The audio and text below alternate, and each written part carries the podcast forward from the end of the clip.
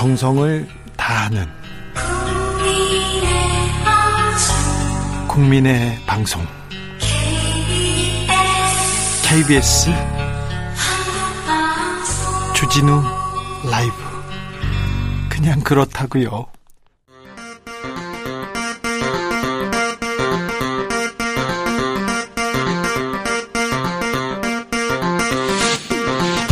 주진우 라이브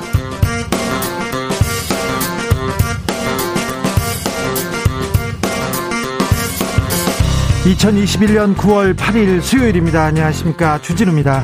윤석열 검찰의 고발 사주 의 점점 더 뜨거워지고 있습니다. 방금 전 윤석열 후보가 긴급 기자회견을 열었습니다.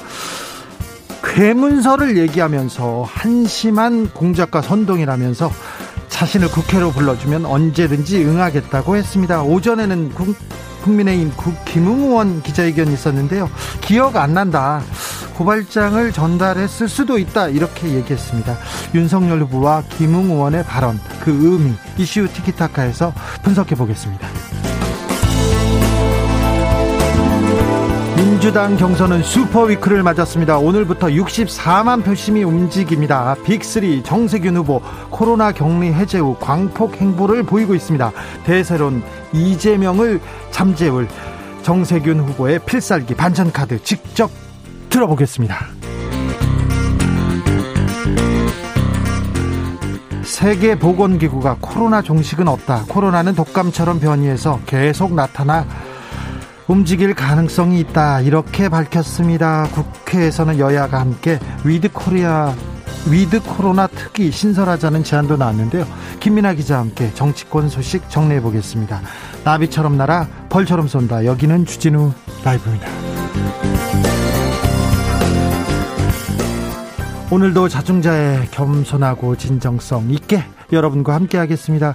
코로나 확진자 다시 2,000명대입니다. 중대본은 앞으로 4주가 고비라고 합니다. 4주 동안 마스크 잘 쓰고 개인 방역 신경 써야 됩니다. with 마스크 계속 얘기합니다. with 코로나 시대에도 마스크는 필수가 될 것 같습니다. 계속 써야 한다는 거 명심해 주시고요. 어, 백신 맞고 오신 분들 백신 후기도 들려주십시오. 샵 9730 짧은 문자 50원 긴 문자는 100원입니다. 콩으로 콩으로 보내시면 무료입니다. 그럼 주진우 라이브 시작하겠습니다.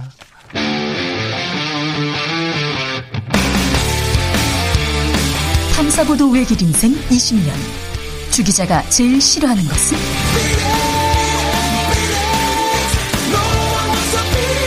이 세상에서 비리와 부리가 사라지는 그날까지 오늘도 흔들림 없이 주진우 라이브와 함께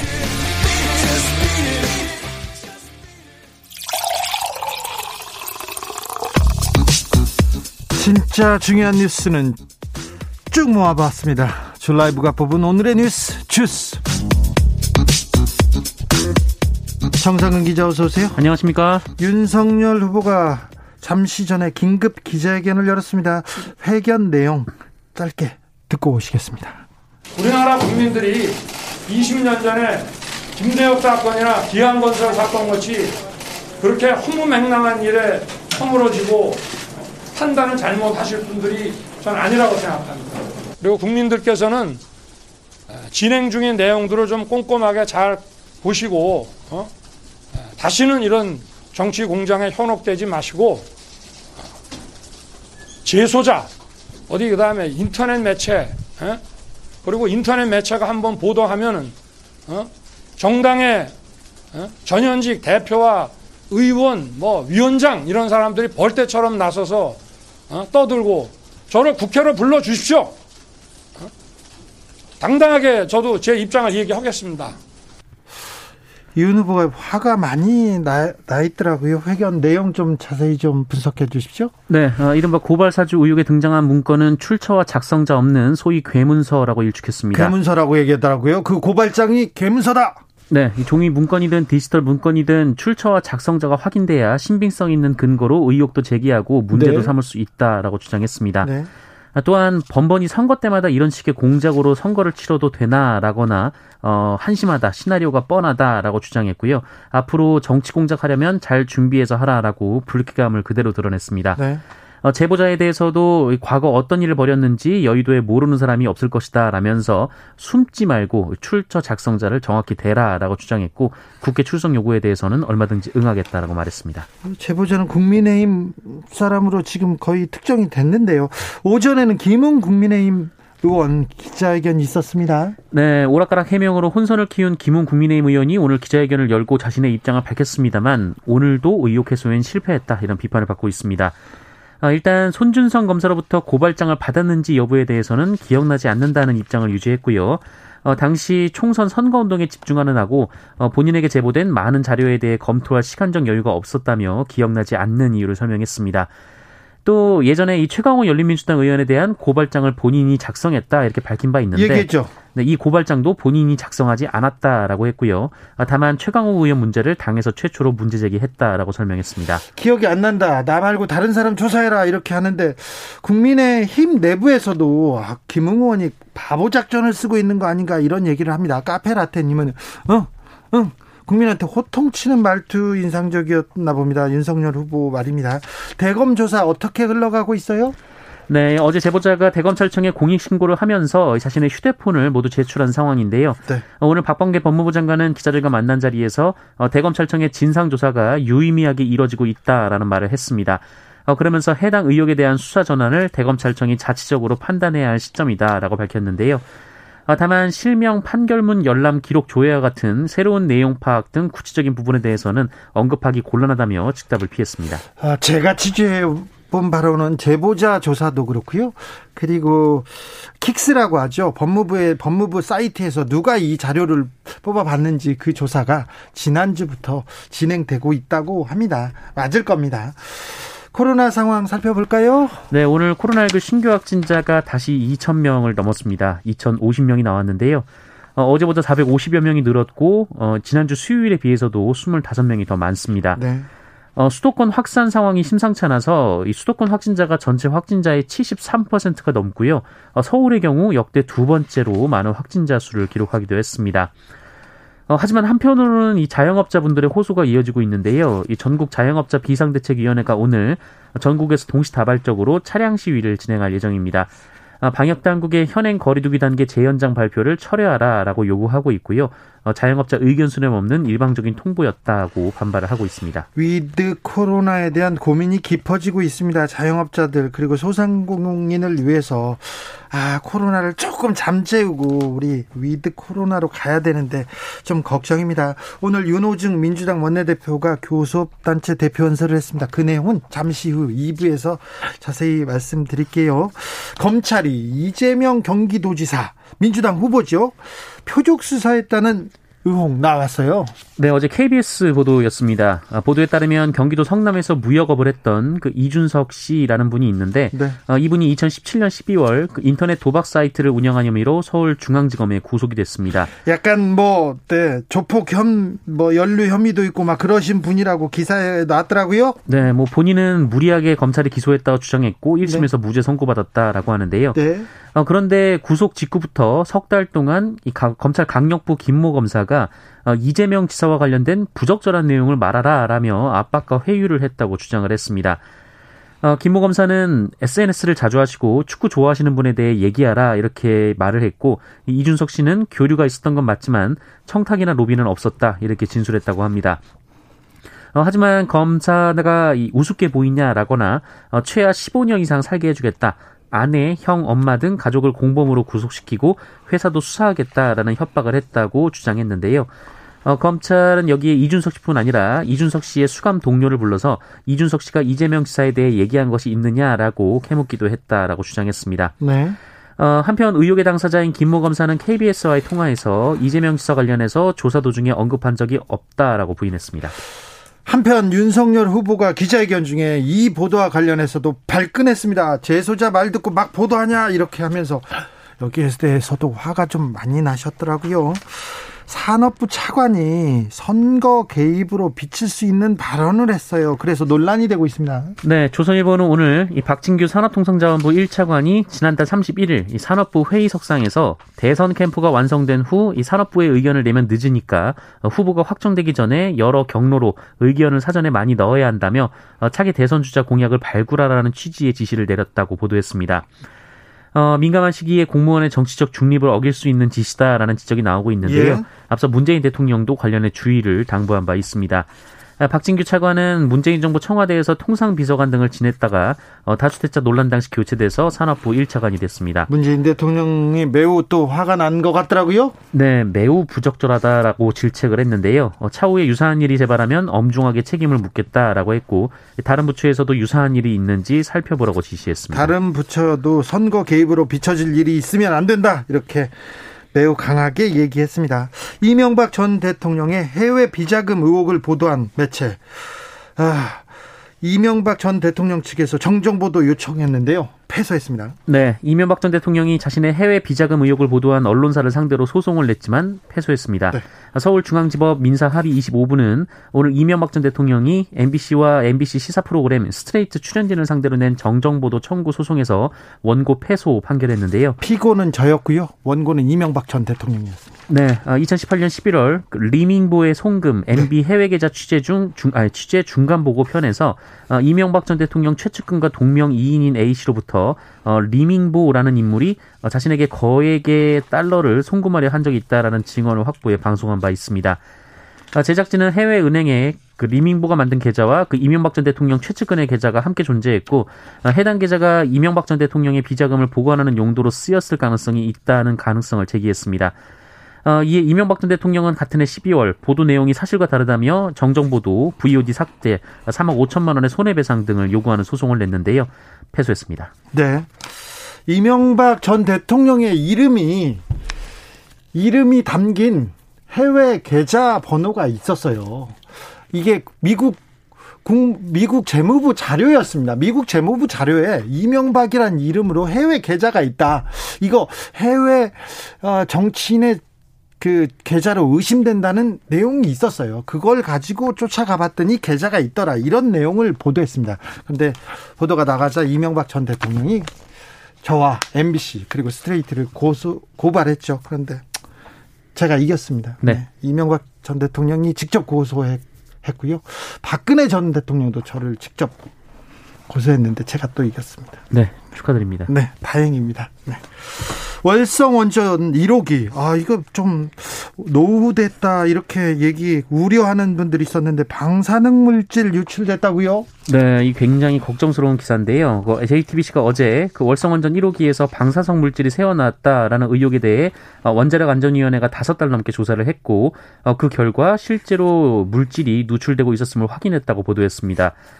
어, 월성 1호기 부지 안에서 채취한 물에서 최대 75, 어, 75만 베크럴 정도의 삼중수소, 어, 그리고 그램당 0.14 베크럴의 세슘 137이 나왔다고 하고요.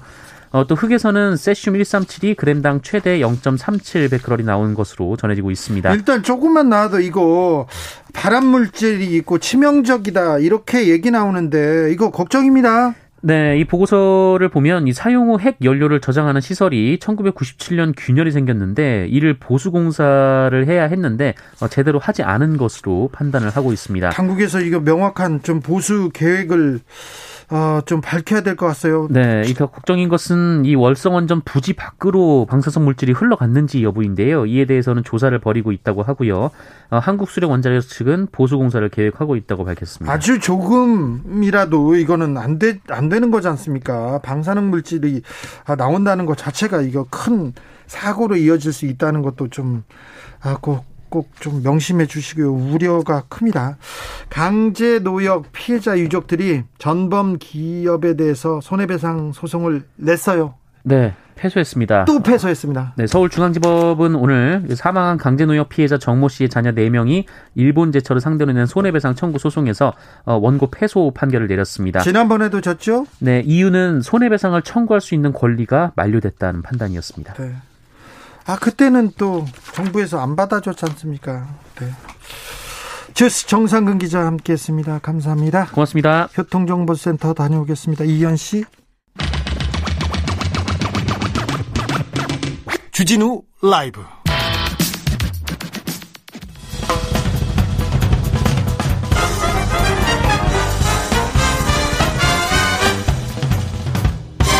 훅 인터뷰. 모두를 위한 모두를 향한 모두의 궁금증 훅 인터뷰. 더불어민주당 대선 경선의 슈퍼위크가 시작됐습니다. 오늘부터 64만 표심이 움직입니다. 지금은 대구, 경북, 강원 경선 투표 함께 진행되고 있는데요. 이재명 후보 대세론 불고 있습니다. 그런데 대세론을 꺾을 자신 있다는 분이 있습니다. 정세균 후보 만나봅니다. 안녕하세요. 네, 안녕하십니까. 우리 코로나장 오셨습니다. 코로나 상황은 어떻게 됩니까? 예, 지금 백신 접종이 1차 접종이 61%가 넘었죠. 네. 그리고 아마 아, 추석 전에 70%가 넘을 겁니다. 네. 그래서 찬바람이 불면 네. 아마 코로나가 좀 날려보내지지 않을까. 네. 그렇게 기대를 하고 있습니다. 올 상반기에도 그 얘기 하셨어요. 아, 작년에도 그리고 올 초에도 이재명 지사도 경, 김경수 지사도 그 얘기 했어요. 새벽마다 우리 정 총리가 너무 괴롭혀가지고 그러면 우리나라가 코로나 잘 관리하고 있고 앞으로 또 잘 될 거라는데 우리 그 연말에는 11월에 이제 10월, 11월 백신을 맞으면 다른 나라에 비해서 우리는 코로나 상황이 좀 나아질까요? 괜찮습니까? 예. 그렇게 저는 확신하고 있습니다. 네. 우리 국민들께서 네. 정부 정책에 적극 협조하고 계시고요. 네. 지금까지도 코로나 확진자 숫자나 네. 사망자 수에 있어서 아마 다른 나라들은 우리나라보다 훨씬 어렵죠. 네. 그럼에도 불구하고 우리 자영업자들이나 소상공인들 상황이 어렵기 때문에 네.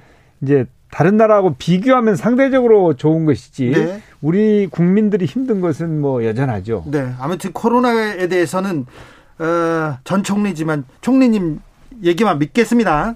예. 대구 경북 지금 뭐 투표 진행 중입니다. 그렇습니다. 네. 예. 지금 근데 어 저기 충청권에서는 뭐 빅3라고는 하지만 약간 좀 정세균 바람이 좀 주춤했어요. 자, 자가격리도 있었고요. 대구 경북에서는 좀 바람이 달라집니까? 대구 경북은 특별한 인연이 있어요. 그래요? 우선 제가 작년에 어, 코로나19가 대구 경북이 아주 심각했지 않습니까? 그때, 소위 말하는 신천지 사태 때. 그때 대구에서 하셨죠. 제가 3주 동안 체류하면서 네. 코로나를 진압을 했죠. 네. 아마 그래서 대구 경북의 시도민들께서 그걸 기억해 주시지 않을까. 네. 그게 표로 연결되기를 기대하는 것도 있고요. 예. 뿐만 아니라 저희 처가가 포항입니다. 아, 그렇습니까? 예, 포항의 사유지요. 네. 그리고 저희 장인어른은 거기서 독립운동을 하신 유명한 분이시고요. 아, 그렇습니까? 예. 뿐만 아니라 제가 군대를 사병으로 갔다 왔습니다. 네. 병장 제대를 했는데 네. 경북 안동에서 2년 반 동안 군대 생활을 했어요. 아, 거기에 부대가, 군부대가 있었어요? 예, 거, 거기에 36사단이 있었죠. 네.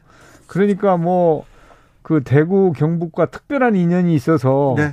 아마 대구 경북 분들이 좀 저를 저 잘 투표를 해 주시지 않을까 그렇게 기대를 하고 있습니다. 알겠습니다. 이낙연 후보가 오늘 의원직을 사퇴했네요. 어, 어떻게 보십니까? 강수를 두신 거죠. 네. 어. 글쎄 이제 경선 판을 좀 흔들어 줬으면 좋겠는데 네. 그게 어떻게 될지 예. 좀 예. 궁금합니다. 종교계 시민사회계 이 대표나 좀그 그 오래되신 분들 만나보면 정세균이 답이다. 그런데 경선판을 못 흔든다 이렇게 얘기하더라고요. 제가 좀 그런 점이 좀 부족하죠. 게, 예, 부족한 거 아닌가 아니, 싶어요. 여의도에서. 보면 어, 정치적 멘토로 꼽는 사람 후배 정치인이 가장 많아요. 누구를 존경하느냐? 나는 정세균 존경하고 정세균 같은 정치를 하겠다는 국회의원들, 정치인들 정말 많습니다. 그래서 여의도에서 투표를 하면 정세균이 국, 대통령 된다는 사람들이 많은데 사람들이 몰라요. 아, 참 그래서 제가 아주 그 곤혹스럽죠. 네. 왜냐하면 저한테 아니 당신이 왜 그렇게 안 뜨냐? 그렇죠. 어? 아, 내가 적극 응원하고 당신이 되기를 바라는데 너무 안 뜬다.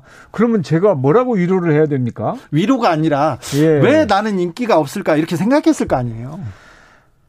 아, 그런데 인기가 없는 것도 아니에요. 아, 그래요? 예, 그런데 여론조사만 그렇게 안 나오네요. 그래요? 예, 예. 아, 예. 네. 여론조사 말고 이제 그, 뭐, 결선 투표나 이제 지금 슈퍼위크에서는 조금 달라질까요? 달라질 겁니다. 그렇습니까? 우선 이제 아까도 말씀드렸지만은 대구 경북에 그런 특별한 아, 인연이 있고요. 네.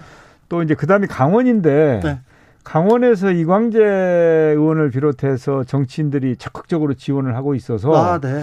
아마 아, 대구, 경북, 강원에서는 좀 아, 변화가 이번엔, 있을 거다. 이번엔 달라질 거다. 예, 그리고 이제 선거인단 투표가 있지 않습니까? 네. 그 선거인단에서 조금 저는 이제 기대를 하고 있죠. 네. 왜냐하면 거기에는 중도층을 지향하는 그런 국민들이 많이 참여했다고 보기 때문에 네. 거기서 좀 변화가 있을 것으로 기대를 하고 있습니다. 네. 얼마 전까지 자가격리 하셨잖아요. 그렇습니다. 네. 예. 아니 자가격리하고 이제 본격적으로 달리기를 시작하려고 하는데 윤석열 사, 검찰 사주옥이 터져가지고 예. 또 정세균을 태클 거네. 글쎄 제가 이제 4월 달부터 이제 그 쭉 지금까지 활동을 하는데 예. 아니 우선 그 우리 당내두 분이 네가티브를 계속하면서 네. 이제 언론으로부터 우리를 사라지게 그렇죠. 하더니 네? 지금은 또 이제 상대 쪽에서 네. 이제 그런 상황이 돼서 안타깝긴 합니다만은 그럼에도 불구하고 뚜벅뚜벅 앞만 보고 국민 마음을 얻기 위해서 최선을 다해야죠. 네. 어, 김웅원 기자회견을 했고요. 윤석열 후보도 기자회견을 했습니다. 고발 사주 의혹의 핵심은 뭐라고 보십니까? 저는 그야말로 우리나라 그 검찰에 정말 그 잘못된 민낯을 드러낸 사건이다 이렇게 봅니다. 네. 그래서 이 부분은 철저하게 확인을 해가지고 잘못이 있다면 네. 책임을 제대로 물어야 된다고 생각합니다. 자, 윤석열이나 윤석열이냐 홍준표냐 지금 야당에서도 지금 판도가 변화하고 있습니다. 홍준표 후보의 확실한 오름세는 맞는 것 같은데요. 예. 어떻게 보십니까? 저는 윤석열 씨는 후보가 되거나 대통령이 될 가능성이 없다고 전부터 쭉 네. 말씀을 해왔습니다. 네. 그런데 근데 윤석열 후보가 편합니까? 홍준표 후보가 편합니까? 상대하기로는. 상대하기로는 사실은 뭐 둘 다 편하죠. 둘 다 제가 편합니까? 본선에서 붙으면 제가 이깁니다. 그렇습니까? 예. 정세균이 이깁니까? 그렇죠. 제가 제대로 준비된 사람이고요. 네. 또 지금 이 시대에 꼭 필요한 두 가지 전문성. 네. 경제와 외교의 제가 선수 아닙니까? 예. 그렇기 때문에 저는 누구하고 붙어도 본선에서는 이길 수 있습니다. 본선에서는 정세균이 답이다. 이재열 님도 정세균의 길을 갑니다. 이렇게 얘기하는데 예. 본선에 가려면 대세론 불고 있는 이재명을 꺾어야 됩니다. 이재명보다 정세균이 낫다. 어, 나은 점 많이 보이는데요. 또 어떤 점이 낫다. 이거 좀 말씀해 주십시오. 어, 저는 사실은 그 국정 전반을 경험을 했기 때문에 네. 경험이 많은 것뿐만 아니라 네. 어떤 자리에서 무슨 일을 했든지 간에 저는 성과를 낸 사람이에요. 예. 어, 그리고 국회를 알고 정부를 알고 또 국제 감각이 있는 사람이죠. 네. 그래서 이 시대에 꼭 필요한 대통령이 갖춰야 될 덕목들을 두루 갖추고 있음에 네. 있는데 네. 상대는 이제 뭐 그렇게 그 이 전반적인 그런 역량을 갖췄다고 보기 어렵죠. 네, 그렇습니까? 네. 그런데 좀, 아, 이재명 후보가 강한 후보, 상대를 이길 후보, 이렇게 생각하시는 것 같아요, 지금? 어, 그게 아마 그 잘못된 판단이라고 저는 보고 있고요. 네. 아마 그 본선 경쟁력은 확실히 네. 제가 우위일 것입니다. 왜냐하면 이제 그 민주당 지지층뿐만 아니라 중도층의 표를 견인할 수 있어야 되는데 네. 중도층으로부터는 제가 훨씬 더 높은 평가를 받고 있다고 보고 있고요. 네. 그 다음에 원래 그 호감도가 있고 비호감도가 있습니다. 네. 비호감도를 비교해 보면 다른 후보들은 저하고는 비교가 안 될 정도로 비호감도가 굉장히 높거든요. 네. 뭐 50%가 넘으니까 비호감도가 네. 그렇다고 그러면은 본선에 가서는 아마 상당히 달라질 수 있다고 저는 봅니다. 본선 경쟁력은 정세균이다. 아, 그 말에 일리가 있다고 보는 분들 많을 거예요. 끄덕이는 분들이 8753님께서 정 후보님 인품 좋고 정책 좋고 그런데요. 쇼맨십이 부족해요. 쇼맨십이 얘기하네요. 쇼맨십 부족한 건 제가 인정합니다. 그렇죠. 예, 인정하는데 김수미 씨도 계속 지적하시더라고요. 그렇습니다. 예. 그런데 쇼맨십 가지고 대통령 잘하는 건 아닙니다. 그렇죠. 쇼맨십 가지고 하다가 나라 국민들에게 부담을 준 그런 분들 많이 있죠. 네. 뭐 미국 대통령도 그런 분 계시고요. 네, 네. 예, 그렇기 때문에 사실은 국민들께서 이제 지금은 어, 경선 단계이고 어, 초기이기 때문에 그냥 아, 인기라든지 또 그때 그때 순발력 이런 걸 중시할 수도 있지만 시간이 흐르면서 대통령은 국가의 얼굴이면서 국가의 미래를 결정짓는 사람이기 때문에 점차 누가 제대로 대통령직을 수행할 수 있겠는가를 아마 세심하게 보시게 되면 결국은 정세균에게 관심을 가지실 거라고 봅니다. 지금 네거티브, 지금 뭐 화제가 되는 거 이게 정리하고 이제 없어지면요. 결국은 경제, 부동산에 대해서 어떤 정책을 쓸 것인지, 어떤 비전을 보여줄 것인지, 그리고 우리 미래를 위해서 어떤 비전을 보여줄 것인지, 우리 지도자한테 바라는 것이 거기에서 가려질 거거든요. 예. 근데 그때까지 가야 되는데, 그때까지 가야 되는데 지금 윤석열 후보 지지율 어우 만만치 않습니다. 그리고 점점 야당, 떨어지고 있잖아요. 지금. 점점 떨어지고 있지 예. 있, 지만 그래도 홍준표 후보 올라가고 있고요. 음. 어, 이재명 후보 견고하고요. 정세균은 왜 안 나옵니까? 이제 정세균도 시작합니다. 지금. 이제 합니까? 네. 너무 늦게 시작하면 안 돼요. 예, 네. 정세균 이제 네. 대구 경북에서부터 시작합시다. 아 그렇습니까? 네. 유나래님께서 스마일맨 한 방만 있다면 한 표 행사할 텐데 한 방. 정세균의 한 방. 아, 한 방. 그건 경, 경제입니다. 경제입니까? 그 부동산 문제는 정세균이 대통령 되면 해결됩니다. 왜요? 정세균이 확실한 전략을 가지고 있기 때문에 그렇습니다. 그리고 이미 정세균은 작년도에 총리를 하면서 네. 우리 이 정부의 부동산 정책의 큰 방향을 확 바꿔버렸습니다. 원래는 제가 총리가 되기 전까지는 규제 일변도 예. 그리고 수요를 억제하는 정책 중심이었는데 네. 그것은 그대로 두고 네. 저는 거기에다가 공급을 확대하는 정책을 추가했기 때문에 네. 지금 공급 확대 물량이 대거 지금 준비되고 있습니다. 네. 거기에 더해서 제가 대, 통령이 되면 네. 280만 호를 공급하겠다고 하는 약속을 했고 거기에 재원은 어떻게 마련하고 또 어떤 방식으로 그걸 할 것인지에 대한 구체적인 방안까지 제시를 했기 때문에 네. 그런 부분이 제대로 평가를 받으면 네. 정세균에 대한 지지가 올라갈 수 있습니다. 아, 이낙연 총리의 부동산 정책은 좀 잘못됐는데 방향을 어, 바로 잡아서 이제 부동산 잘 가겠다 이렇게 봐도 됩니까? 어, 그렇죠. 이미 제가 바꿨습니다. 아, 그걸. 그렇습니까? 예. 네. 그 그러니까 지금 우리 정부의 실, 실책이 예? 뭐냐 하고 하면 부동산 정책이라고 얘기를 하고 있지 않습니까? 그렇죠. 사람들이 예, 예. 부동산에 예. 대한 불만 많습니다. 예, 그게 아마 가장 크고요. 가장 큰 불만이죠. 예? 근데 그걸 저는 확실히 물꼬를 틀어서 네. 제대로 된 방향을 잡았다. 네. 이렇게 제가 자신 있게 말씀드립니다. 아 그렇습니까? 코로나도 정세균이 아무튼 코로나 방역에 기틀을 잡았고 부동산 정책도 변화하는데 정세균이 방향을 잡았다 이렇게 봐도 되는 예, 거죠? 그렇습니다. 네. 예. 6134님께서 그룹 쿨이 있어요. 쿨이라는 그룹 아세요? 쿨이라는 그 있는데 다들 댄스곡 때문에 장수했다고 생각하지만 진정 비결은 발라드가 기가 막힙니다. 음흠. 반대로 정 후보님은 발라드는 좋아요. 네? 정책 다 좋은데 댄스곡을 좀 키우셨으면 합니다. 종로에서 족구대 때 만난 팬이 드림. 종로 지역구인데. 아, 예. 네. 종로에서 엄청 인기가 있으세요. 어, 그때 종, 로에서는 제가 좀 알아주었죠. 네. 오세훈 후보를 네. 엄청난 스코어 차로 그렇죠. 따돌렸죠. 제가 역대 선거 중에서 네. 가장 큰 표차로 오세훈 후보를 눌렀죠. 네. 예. 가장 큰 표 차이로 여론조사에서 지고 있었어요 그때. 그렇습니다. 예. 그런데 17.3%를 진다고 했는데 네. 까보니까 13.7%를 이겼죠. 그 전에는 뭐 40% 진다는 여론조사도 많았었어요. 예. 그런데 음. 10여 퍼센트 크게 이겼죠. 1927님, 지금 부동산 정책 실패, 부동산 얘기 나오니까 또 다른 의견이 많습니다. 네.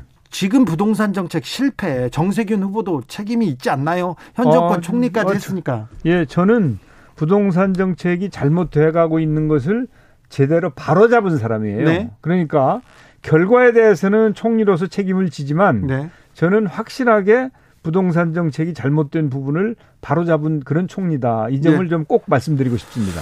자, 뭐 본선에 가신다고 하면 필승한다고 했는데 홍준표 후보와 비교 우위. 홍준표 후보도 경험이 많고 그다음에 또 토론도 잘하고 싸움도 능하고 뭐 또 여러 그 대권에 나왔기 때문에 정책도 좀 많이 가지고 있어요. 아, 홍준표 후보하고 이렇게 좀 비교했을 때 예. 정세균이 예. 나은 점이 우선 홍준표 후보는 경제를 전혀 모르지 않습니까? 아 그렇습니까? 예. 그런데 코로나가 극복되고 나면 네. 경제 회복이 가장 시급하거든요. 네. 그래서 꼭 경제를 아는 대통령이 되어야 그래야 부동산 문제뿐만 아니라 아, 미래 4차 산업혁명 시대에도 제대로 대비하고 신성장 동력도 만들고 우리 청년들에게 일자리를 만들어 줄 수 있는 것은 경제입니다. 어, 네. 경제가 가장 중요한데 지금 여야 후보 중에 경제로 꼽히는 사람은 정세균. 그리고 이재명 후보도 뭐 경기도지사로 경제에 대해서는 몇 가지 어, 성과를 음, 내지 않았나요? 전혀 경제하고는 무관하죠. 아, 그렇습니다. 오히려 경제 이론을 아는 분이 한 분 있죠. 누구요? 유승민. 유승민. 예. 그런데 저는 실물 경제 전문가입니다. 네. 그런데 경제는 실물 경제를 알아야 되고 또 물론 이론도 저는 아, 같이 겸비를 했기 때문에 네. 경제에 관한 한 네. 우리 당내뿐만 아니라 여야를 통틀어서 네. 아마 제가 가장 고수일 것입니다. 네. 자, 기업에서 임원까지 이렇게 오르셨다가 그리고 국회의원이 됩니다. 어, 그때 아, 김대중 대통령이 직접 이렇게 모셔온 사람으로 이렇게 영입되셨죠? 예, 그렇습니다. 그래서 예. 국회의원을 예. 하고 장관을 지냈습니다. DJ 정권에서 산자부 장관 아니 저 노무현 대통령 노무현 대통령이요. 예, 예. 그 다음에는 원내 대표도 했고요. 대표를 두 번 하셨나요? 세 번 했습니다. 대, 예. 아, 민주당 대표를 세 번 하셨고요. 그 다음에 국회의장도 했어요. 그리고 국무총리도 물론 뭐 안 하시겠다고 하다가 끌려간 것까지는 들었는데 지금껏 살아오면서 큰 실패는 안, 안 해보신 것 같아요. 얼굴도 좀 곱상하게 자란 것 같고.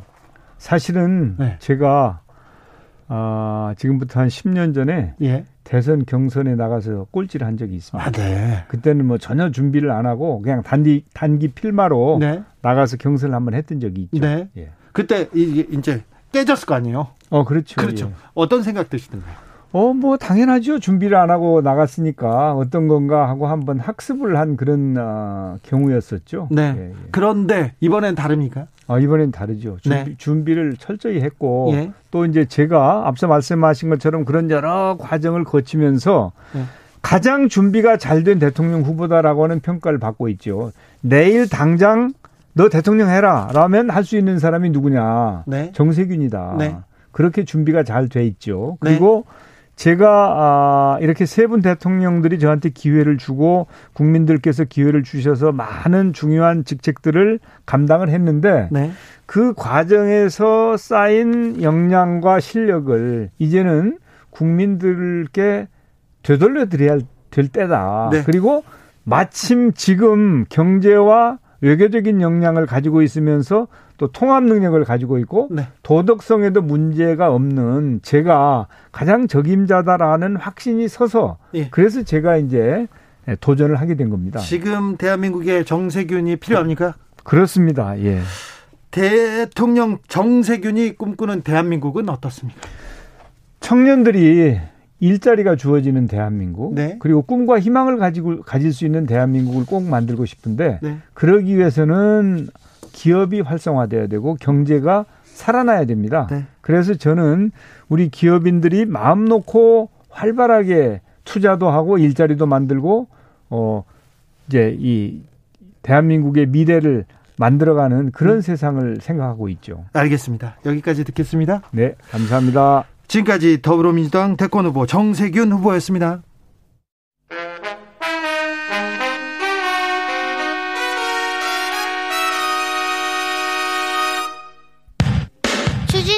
돌발 퀴즈.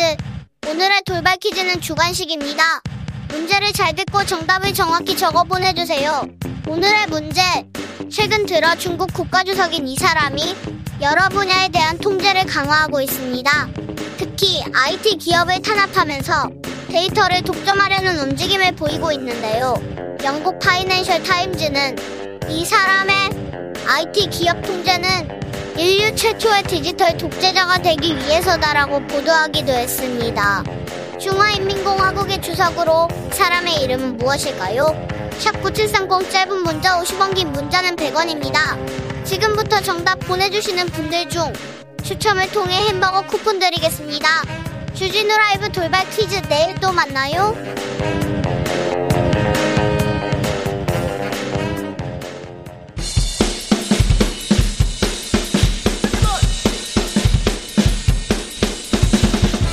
틱탁 틱탁 틱탁. 현란한 입담에 환상 드리블 오늘 이 뉴스를 주목하라. 이슈 티키타카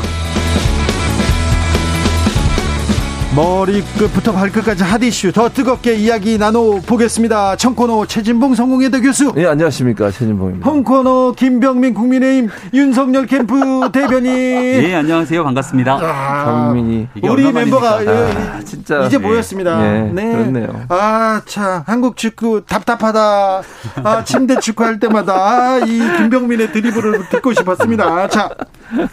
오늘 어, 음. 윤석열 후보, 김웅 의원 둘 다 기자회견을 했습니다. 방금 전에 윤석열 후보가 음. 기자회견을 했는데 왜 이렇게 잔뜩 화가 나셨어요? 사이다 기자회견 아닙니다. 사이다. 오전에 있었던 고구마 기자회견에 맞서서 오후에 있었던 전격적인 사이다 기자회견. 김병민 대변인. 속 시원하게. 음, 근데 네. 속 시원하다면서 얼굴이 왜 이렇게 어두워? 어두워, 어두워. 네. 얼굴이 어둡습니다. 그러니까 아니 좀 차분하게 하라고 제가 몇 번을 얘기했거든요. 김병민 대변인한테도 그렇게 화내지 마라. 아니 오늘도 화를 내. 교수님 예, 예, 너무 예. 윤석열 후보 편들지 아, 마세요. 그 편들면 안 돼요. 네. 아니 근데 어쨌든 오늘 얘기하면서 저는 이제 화를 내고 막 이렇게 언성 높이는 건 전혀 도움이 안 돼요. 네. 그다음 두 가지 저는 오늘 이제 들으면서 실망했던 게 두 가지였다. 일단요. 그러니까 본인의 억울하게 주장하는 건 알겠어요. 네. 주장할 수 있다고 봐요. 네, 뭐, 뭐 저는 이제 그걸 뭐 저는 이게 의혹이 있다고 보지만 그럼에도 불구하고 본인 입장에서 억울함을 표현할 수는 있는데 그렇다고 해서 공익 제보자를 막 그렇게 공익 제보에 대해서 까라 뭐 까란 표현 안 썼죠. 어쨌든 공개해라 누구냐 이렇게 얘기를 해버리면 공익 제보 제도 자체가 엄청나게 문제가 되는 것처럼 문제가 될 수 있고요. 그럼 공익 제보를 누가 합니까? 공개하라. 뭐 제가 보니까 윤 후보는 아시는 것 같아. 뭐 여러분 다 아세요 이렇게 얘기했잖아요. 네. 기자회견 하면서 저는 뭐 모르는데 누군지. 아, 시잖아요 다. 저는 모릅니다. 이 공익제보 얘기 하나만 음. 할게요. 음. 일단은 김웅 의원의 기자회견을 통해서 오늘 아침에 많은 것들을 보여줬는데 네. 어제부터 언론 보도됐을 때 김웅 의원이 음. 본인이 건넨 사람이 있는데 네. 이 사람이 누군지 알겠지만 이제 큰일 난다. 네. 발칵 뒤집혀진다. 뭐 황당한 캠프에 있다. 막 이런, 이런 얘기들을 했으니까 네. 거기에 대한 내용을 바탕으로 많은 사람들은 의구심을 품을 수밖에 없는 것이고 그 정도로 정치에 깊게 개입돼 있는 사람이라면 이를 두고 우리는 공익제보라고 할 수 있겠는가? 그분 스스로가 직접 나와서 사실에 대한 진실을 규명할 필요가 있다는 겁니다. 만약 말씀하신 것처럼 누군가가 내부에서 공익을 바탕으로 하기 위한 제보였다면 당연히 공익제보자를 보호받아야 되는데 김웅 의원의 주장처럼 이 사람이 특정 캠프에 있다거나 정치적으로 깊게 개입돼 있다면 대한민국 대통령 선거를 흔들 수 있는 중차대한 범죄가 될 수도 있습니다.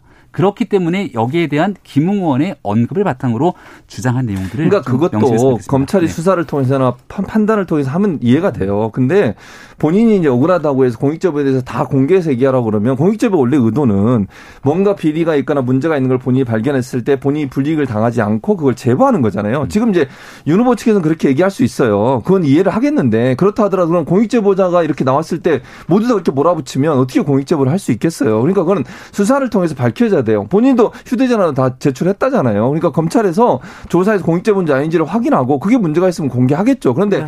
후보가 나서서 그렇게 얘기하는 것은 공익제보 자체에 대한 부정인처럼 들릴 수 있어서 저는 부정확하다고 생각을 하고 그건 어, 적절하지 않다고 생각을 하고 또 하나 인터넷 신문이라고 자꾸 그 신문을 폄훼를 해요. 그러니까 물론 인터넷 신문과 기성 언론의 차이에 대해서 뭐 우리가 얘기할 수는 있겠지만 문화체육관광부에 등록해서 언론으로서 역할을 하고 있는 언론에 대해서 인터넷 신문이니까 믿을 수 없다는 식으로 자꾸 몰고 가면 다른 인터넷 언론 모두 다가 그러면 다 그런 거냐. 그러니까 언론은 언론으로서의 역할을 하는 거예요. 그게 문제가 있다면 그 논리적으로 거기에 대한 문제를 제기할 수는 있지만 메이저 언론이 아니고 인터넷 언론이기 때문에 그 문제가 있다. 그건 신뢰할 수 없다. 이렇게 몰고 가는 건 잘못됐다고 저는 봐요. 저는 윤석열 예. 후보가 뭐 후보의 말이 맞다면요 화가 날 만한 일이라고 봐요. 그런데 제보자가 국민의힘 관계자잖아요.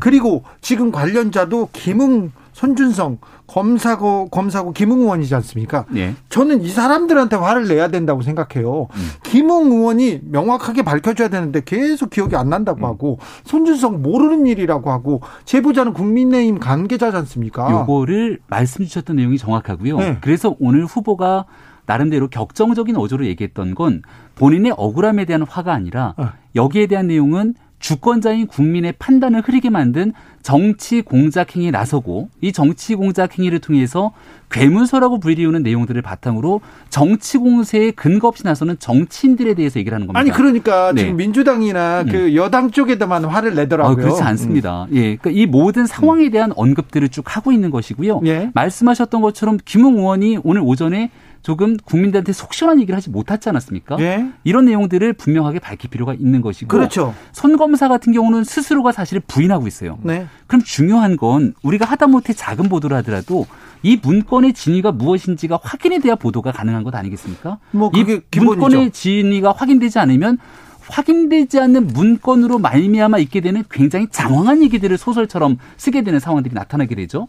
그러니까 이런 문제들에 대해서 왜 괴문서를 바탕으로 많은 정치인들이 이 문제를 제기하고 나서는가? 그리고 두 번째로 해당 관련된 내용들을 보도했던 뉴스버스는 이 윤석열 후보와의 연결고리를 가져가기에는 상당히 몇 단계를 거쳐가야 되고 가장 구체적으로 먼저 밝혀야 될 김웅 의원과 송 검사 간의 사이에 대한 내용들도 제대로 밝혀내지 못한 상태로서 윤석열 후보를 이 정치 무대 한복판으로 끌어당기게 되니까 뉴스버스에 대해서는 강력한 비판을 할 수밖에 없는 상황 아니겠습니까? 그러니까 뉴스버스는 이렇게 음. 보도한 거예요. 검찰이 사주를 했다고 그랬지 윤석열 총장 했다고 얘기한 적은 없어요. 검찰에 물론 이제 지금에는 손 검사를 지명하는 걸로 네. 보이는데 검찰이 사주를 해서 야당에 고발을 사주했다 이렇게 주장을 하는 거지 윤 총장하고 직접적 연관을 얘기한 적이 없어요. 검찰이라고 제목을 뽑습니다. 어쨌든 그러니까 그리고 윤석열 뭐 총장이 몰랐을 일이 없다는 어. 방식으로 시종일관 얘기를 하고 또 있죠. 하나는 지금 계속 지난번 언론중재법 할 때도 윤, 윤 후보 측에서 얼마나 반대를 했어요. 그때도 그런 같은 내용이에요. 언론이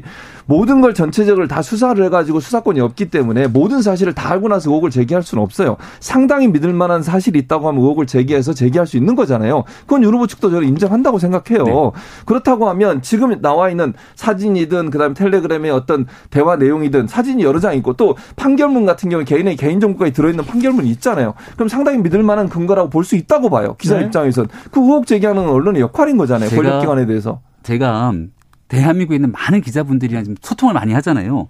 다들 어떻게 이렇게 기사를 쓸 수 있지라는 생각을 많이들 얘기를 합니다. 이유는 뭐냐면 일단 출처불명의 괴문서예요. 그리고 여기에 대해서 단순하게 손준성 보냄이라고 하는 문자가 적혀 있지만 그럼에도 불구하고 이 문서를 손준성 검사가 작성했거나 손준성 검사를 통해서 왔거나를 확정할 수는 없습니다. 근데 김웅 의원이 음. 거의 뭐 시인을 했지 않습니까? 근데 김웅 의원 얘기를 하니까 말씀을 하는데 김웅 의원의 통화 내용이 두번 있지 않습니까? 김웅 의원의 대화 내용을 지켜보면서 되게 답답해요. 말이 계속 이쪽에서 저쪽으로 왔다 갔다 합니다. 음. 여기에 대해서 준 적이 없다고 얘기를 하고 본인이 작성했다고 하다가 나중에는 받은 거를 갖기도 하고 말이 막 왔다 갔다 하지 않습니까? 음. 윤석열 후보는 아무 관계가 없다고 했는데 그 다음날 전화해서는 갑자기 엉뚱한 얘기를 하고. 아, 그러니까. 그러면 이 내용에 음. 대해서 발언의 일관성이 없는 거잖아요. 윤석열 후보 측에서 음. 김웅 의원한테 사실규명 촉구하고 고발하고 막 그러면 예, 오히려 그러면 어, 네. 유승민 후보의 대변인으로 있는 김웅 의원에 대해서 또 음. 내부적으로 문제를 일으킨다고 할 수 있는 소지들이 있기 때문에 사실 앞서가는 음. 어, 대권 주자 입장에서 당 내에 있는 사람들에 대한 발언 한마디 한마디가 참 조심스러운 건 어쩔 수 없는 일입니다. 자, 정치인 김병민한테 묻겠습니다. 김병민 네. 김병민 그 대변인. 대변이니까 음. 대변인이고 정치는 태도가 거의 음. 많은 거를 좌우하지 않습니까? 그런데 오늘 기자회견 보고 다 문자가 어떻게 오냐면요. 3716님께서 화내는 것이 요즘 정치 트렌드입니까? 얼마 전 사퇴한다는 의원도 엄청 화내는 거 보셨잖아요. 얘기하고. 6 333님께서 검사티 났어요. 검사티가 음. 지도자가 돼야 될 분이 검사티 난다는 얘기 계속하고요. 6171님 국민들을 질책하는 것처럼 들리기도 하고 말투가 너무 무서웠어요. 얘기합니다. 65867님 김병민 대변인님 제발 윤 후보님께 아 예 아 예 예예 사이말 좀 하지 말라고 해주세요. 정말 듣기 어색합니다. 이렇게 하는데 화를 참지 못하는 자가 리더라고 할 수 있는지 무슨 일만 하면 화를 내는 집 집안이 음. 잘 돌아갈까요? 7849님도 얘기했습니다. 예, 여러 의견들 저희가 다 잘 경청해야 되는 게 맞다고 생각하고요. 주신 의견들 잘 새기겠습니다. 다만 기자회견하는 과정이 음. 이렇게 쓰여진 문구를 다 갖고 들어가서 차분하게 읽고 나올 수도 있어요. 네. 뭐 보통은 참모들이 써주는 글일 그렇죠. 수도 있겠죠. 그 정제된 정제된 언어에서 네. 오늘의 기자 회견을 말씀드리겠습니다. 본인 얘기할 수도 있는데 사실 윤석열 후보를 향해서 이거 혹시 문제가 있는 것 아니야? 라고 의구심을 제기하는 분들이 있다면 그렇게 정제된 말로 조용히 얘기하고 정제된 답변만 하고 가게 됐을 경우에 사실관계를 제대로 속 시원하게 해명한 게 없네라고 비판할지도 모릅니다. 네. 오늘 윤석열 후보의 기자회견을 통해서 조금 더 격정적인 언어 그리고 거기에 대한 표현 그리고 이러한 모습들이 나타났던 비언어 커뮤니케이션을 볼 수 있었던 건 그만큼 단호하게 이 사건에 대해서 억울한 감정과 함께 그리고 이를 바탕으로 사실관계가 특정되지 않았는데 정치 공세를 나서게 되면 결국 그 피해가 국민에게 갈 수밖에 없다는 얘기를 강조하기 위함이었다. 혹시 말씀드립니다. 정치인들이나 네. 정치권 인사들이 캠프에서 얘기했는데 그거 얘기 안 듣고 윤석열 후보가 혼자 나와서 얘기한 거 아닙니까? 아, 전혀 그렇진 않고요. 관련된 내용들의 있는 것들을 음. 거의 그대로 다 얘기를 했습니다. 지금 오늘 본게 네. 윤석열의 본 모습, 본 모습 스타일입니다. 그래서, 그래서 문제라는 거예요. 그렇게 그러니까 지금 김병민 대변인 말처럼 그게 한 그러니까 어느 정도 어, 뭐랄까요 유리한 상황이 될 수도 있어요. 그런데 네네. 네. 지금 상황은 아니라고 생각해. 그러니까 무슨 말이냐면 지금 나와서 그렇게 격정적으로 얘기하는 게 억울함의 표현일 수도 있지만 어찌 보면 사람들은 검사 윤석열에서 바뀐 게 없네 이런 비판을 할 수도 있고 또 하나 오늘 내용들을 보면 구, 체적으로 어떤 해명을 하는 것보다 문서 자체를 모두 다 괴문서로 저, 뭐, 정의를 해버리고 그 자체가 무조건 잘못됐다고 정치 공작이라고 몰아붙이고 그리고 나서 언론 보도한 언론에서는 인터넷 매체라고 표명하고 그리고 아까 말씀드린 것처럼 어 이제 공익 제보자 공익 제보자에서 다 공개하라고 얘기하고 이런 식으로 얘기하면 국민적 공감대를 얻어낼 수 있겠냐는 거예요 제 말은. 네. 4188님께서 추미애 전 장관도 화내고 짜증 많이 냈어요. 얘기하시고요. 3239님, 괴문서요. 그럼 조선중앙동화가 했으면 인정합니까? 아니요. 그렇지는 않겠죠. 6111님께서 윤석열 후보 좋은 얘기도 좀 해주세요. 얘기합니다. 논란을 돌파하는 호연지기 이런 거. 어, 예. 네. 뒷번호 좀 불러주세요. 몇 번 얘기했잖아요. 님께서 네, 하셨습니다. 훌륭하십니다. 네, 훌륭하시네요. 아니 이렇게 생각하는 사람도 있어요. 그리고 네. 윤석열은 다르다. 음. 다르게 정면 돌파한다. 이렇게 이렇게 보는 사람들도 있지 않습니까? 여기에 확실히. 대해서 만약 주춤하는 모습을 보이거나 네? 사건에 대해서 피해가는 모습을 보였다면 반대적으로 아까 말씀드렸던 그런 우려들을 제기하는 사람이 많을 겁니다. 지금 저는 여권의 정치 공세를 보면서 제일 안타까운 게 항상 나오는 게 몰랐을 리 없다. 음. 그랬을 것이다에 대한 가정법, 관심법으로 일관하게 되거든요. 이런 방식으로 정치 공세하잖아요. 지금 나오고 있는 수많은 보도 가지고 혹시 청와대에 나오고 있는 범죄 행위들 아니 각 부처에 나오고 있는 범죄 행위들로 맨날 문재인 대통령에서 몰랐을 리 없다 대통령이 각성하고 해명하라 이렇게 정치를 해야 됩니다. 그런 정치 하지 말자고 어느 정도 얘기하고 있는 거잖아요. 음. 지금 대통령 선거 국면에서는 사실관계에 근거해서 앞으로 좀 밝은 모습들 보여드리기 위해서 저희도 노력하고 싶은데 네. 그 내용들을 한 번 정치 공세를 끊어주기 위한 일환으로 오늘 강조된 모습을 보여드렸다고 생각합니다. 근데 저는 이렇게 생각해요. 김병민 대변인 지금 입장이 바뀌어 저런 건데 반대로 한번 생각해 볼게요. 만약 민주당이 후보한테 이런 일이 있었다. 국민의힘이 이보다 제가 볼 땐 더 심하게 했을 거예요.